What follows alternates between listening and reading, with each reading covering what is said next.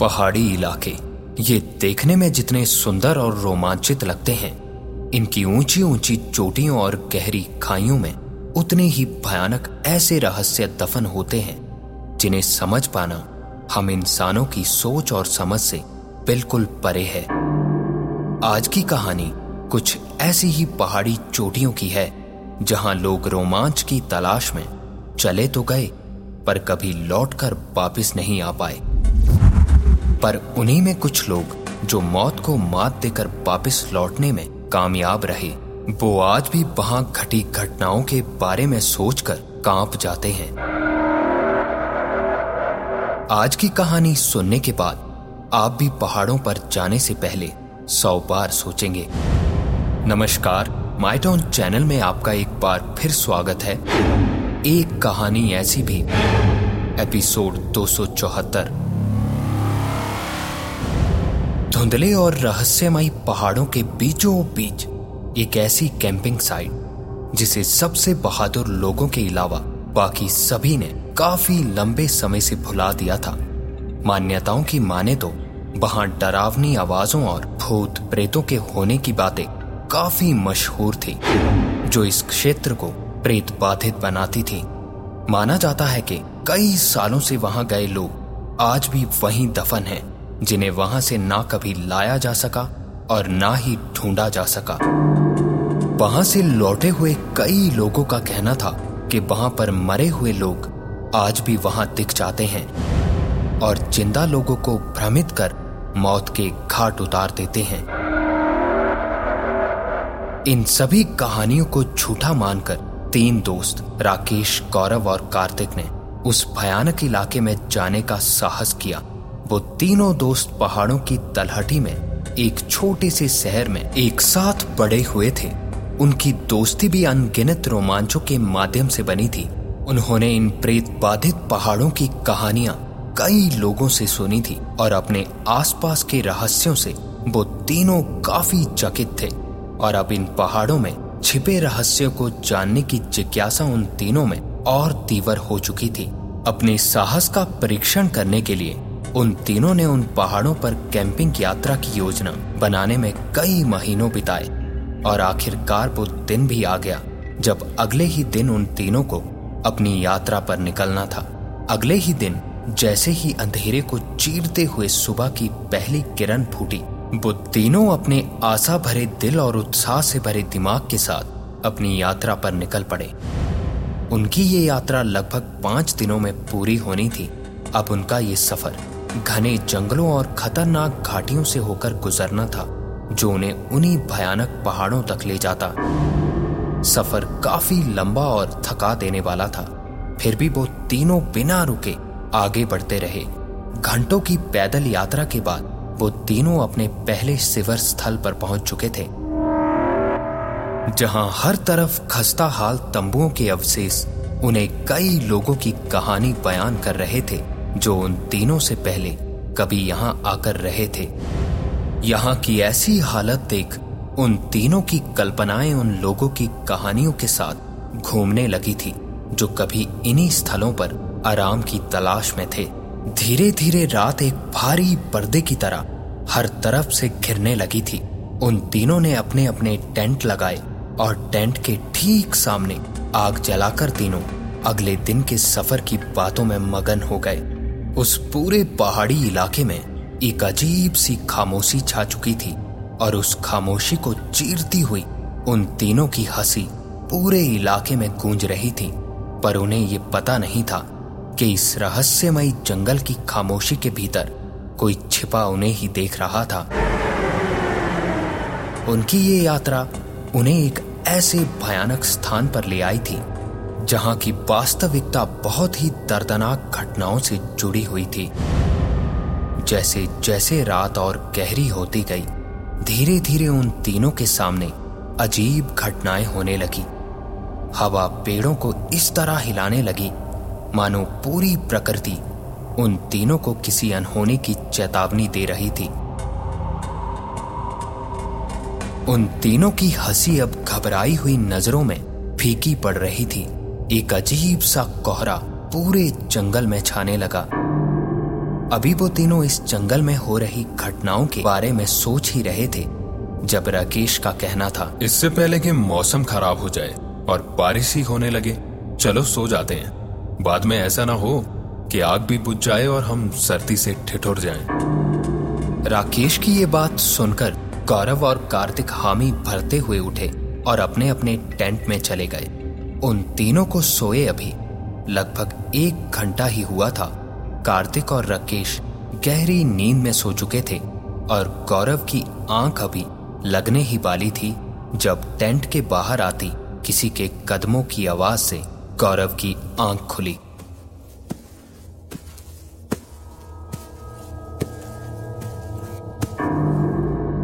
कार्तिक या राकेश कोई बाहर उठा होगा, यही सोचकर गौरव दूसरी तरफ़ पलटकर एक बार फिर सोने की कोशिश करने लगा कि तभी वो कदमों की आवाज़ अब गौरव के टेंट के चारों तरफ़ घूमने लगी।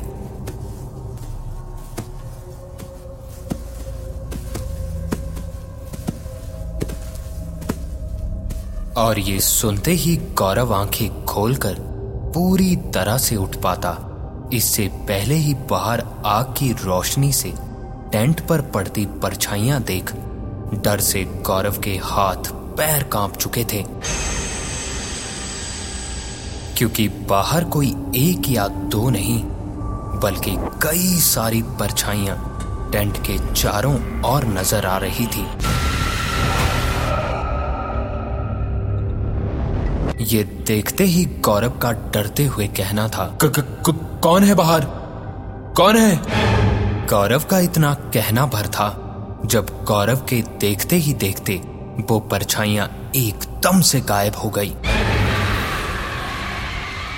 ये सभी चीज़ें देखकर गौरव इतना डर चुका था कि अपने टेंट की चैन खोलकर सीधा कार्तिक और राकेश के टेंट की तरफ़ भागा और उन दोनों को जगाने की कोशिश करने लगा। कार्तिक और राकेश का उठते ही कहना था, अबे, क्या हो गया? अभी तो सवेरा भी नहीं हुआ। ये सुनते ही गौरव ने अभी अभी घटी घटना उन दोनों को बताई। तो गौरव की ये बातें सुनकर कार्तिक का कहना था अरे गौरव जंगल है यहाँ जंगली जानवर घूमते रहते हैं। इतना भी क्या डरना यार? कार्तिक की ये बात सुनते ही राकेश का भी समझाते हुए बताना था हाँ गौरव आग की लपटे हवा से हिलती हैं तो ऐसी ही परछाइयाँ दिखती हैं। भले ही कार्तिक और राकेश गौरव को हौसला देते हुए ना घबराने की सलाह दे रहे थे, पर उनके मन में भी संदेह और डर घर करने लगा था। हर तरफ़ उन तीनों ने टॉर्च लगाकर देखा, पर पूरे जंगल में कोई नहीं दिख रहा था। बहम मानकर एक बार फिर वो तीनों सोने चले गए। गौरव अभी भी काफ़ी डरा हुआ था तो इस बार राकेश और कार्तिक भी गौरव के साथ गौरव के टेंट में ही सो गए। वो तीनों काफ़ी देर तक बाहर से आती आवाजों को सुनने की कोशिश करते रहे, लेकिन बाहर तेज हवाओं और हवाओं से चटकती पेड़ की डालियों के अलावा कोई और आवाज़ नहीं हुई।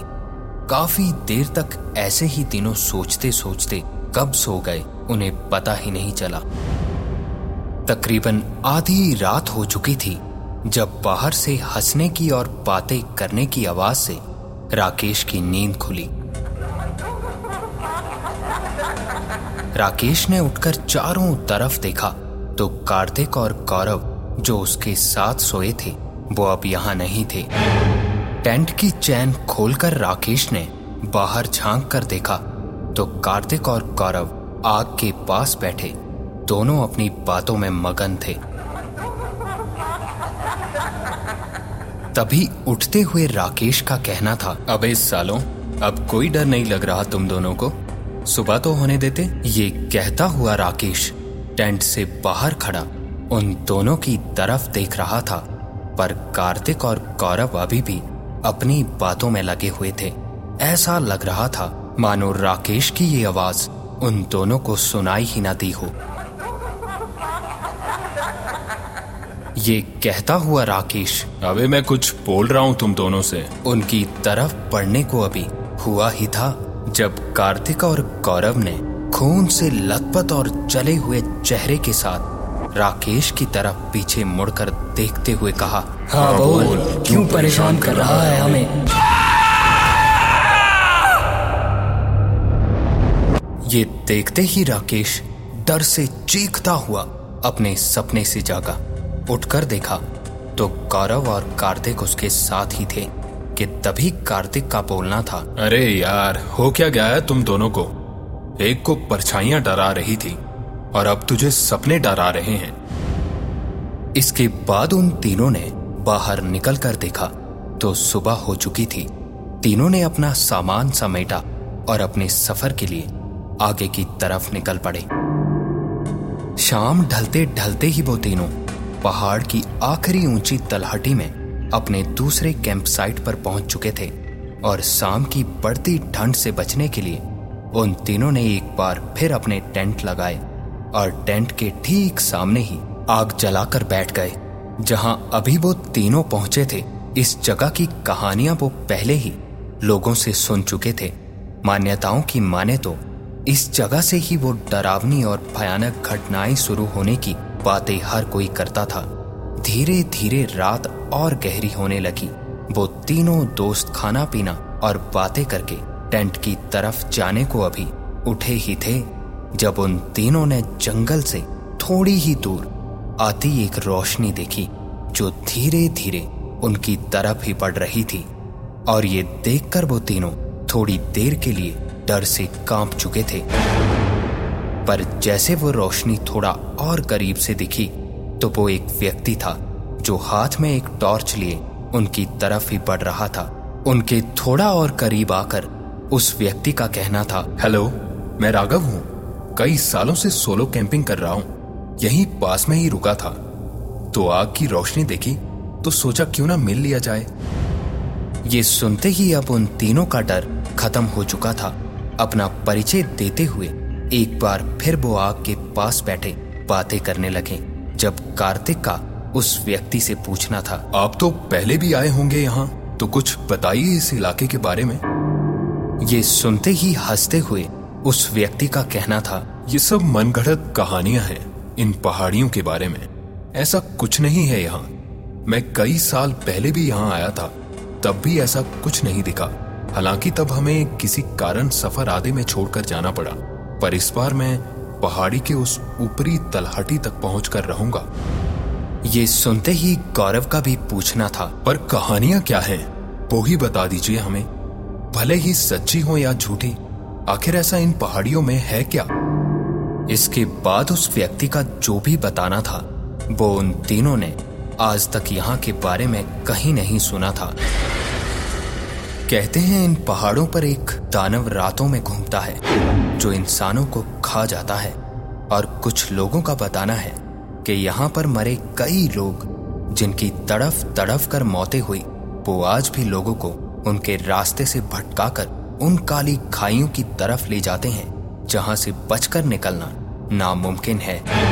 अक्सर लोग उन खाइयों में गिरकर अपनी जान गवा देते हैं। उस व्यक्ति की बातें वो तीनों बड़े ध्यान से सुन रहे थे कि तभी राकेश ने बड़े हल्के स्वर में पूछा, बाकी तो हमने भी सुना है, पर ये दानव की बात कहाँ से आई? आप पूरी बात बताएँगे क्या? इसके बाद उस व्यक्ति का बताना था।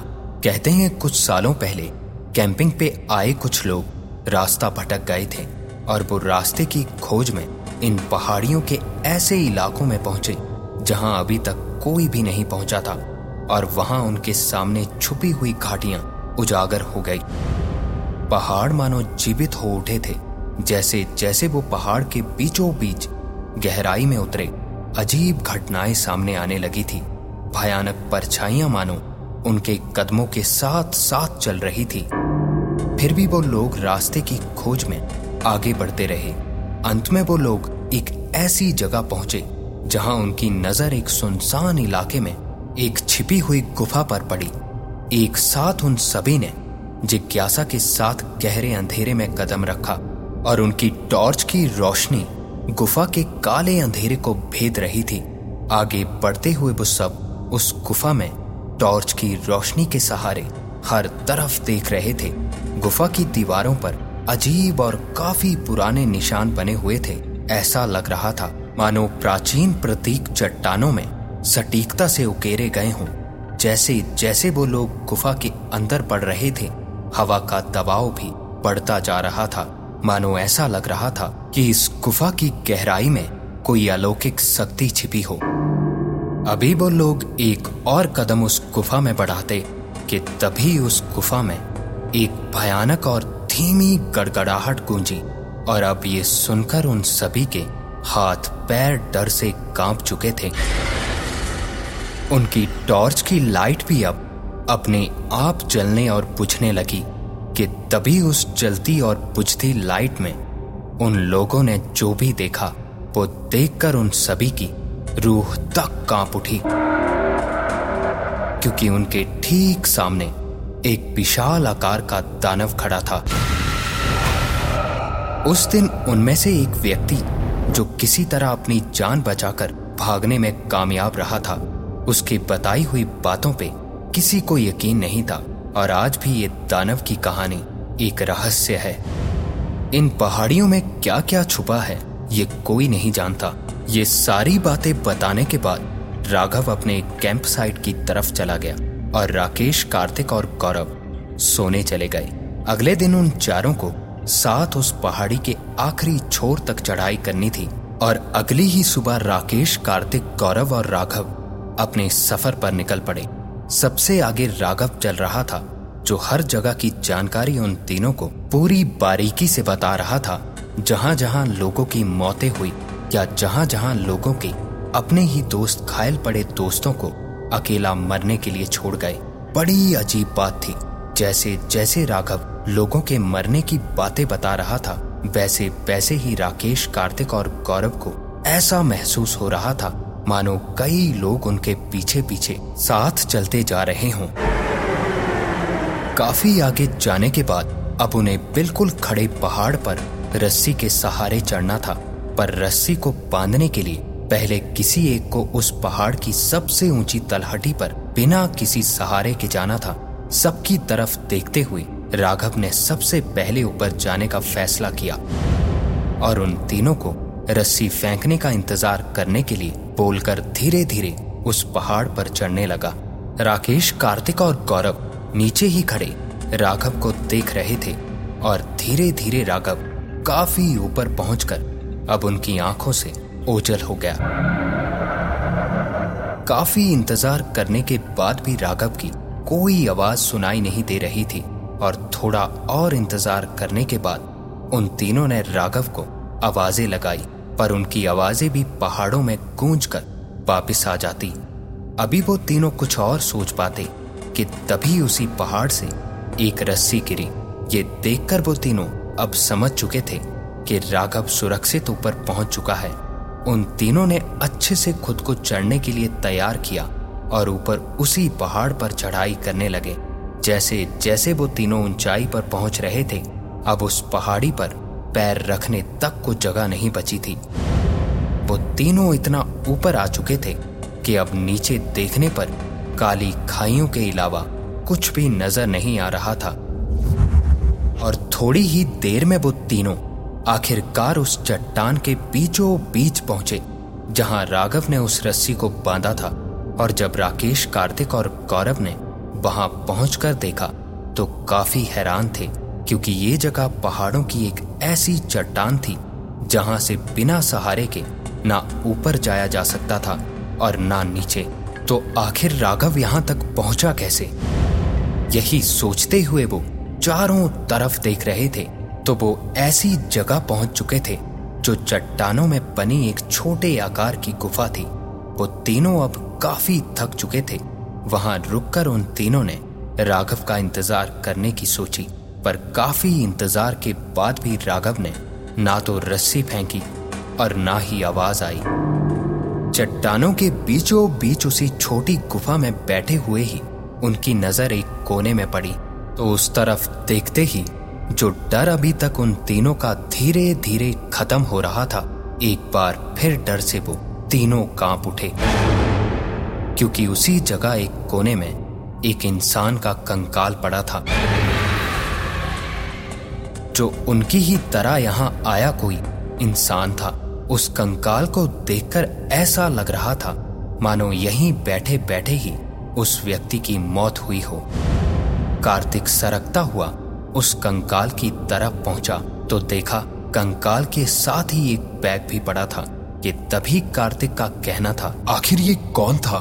शायद इसके बैग से पता चल जाए। ये कहते हुए कार्तिक ने वो बैग उठाया और खोल कर देखने लगा तो उस बैग में काफ़ी सारे मैप थे जो वक्त के साथ फीके पड़ चुके थे कि तभी कार्तिक के हाथ उस व्यक्ति की एक डायरी लगी।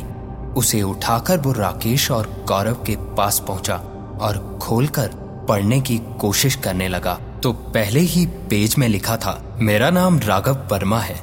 आज ये मेरा पहला दिन है और आज हम अपनी मंजिल की तरफ़ पढ़ रहे हैं।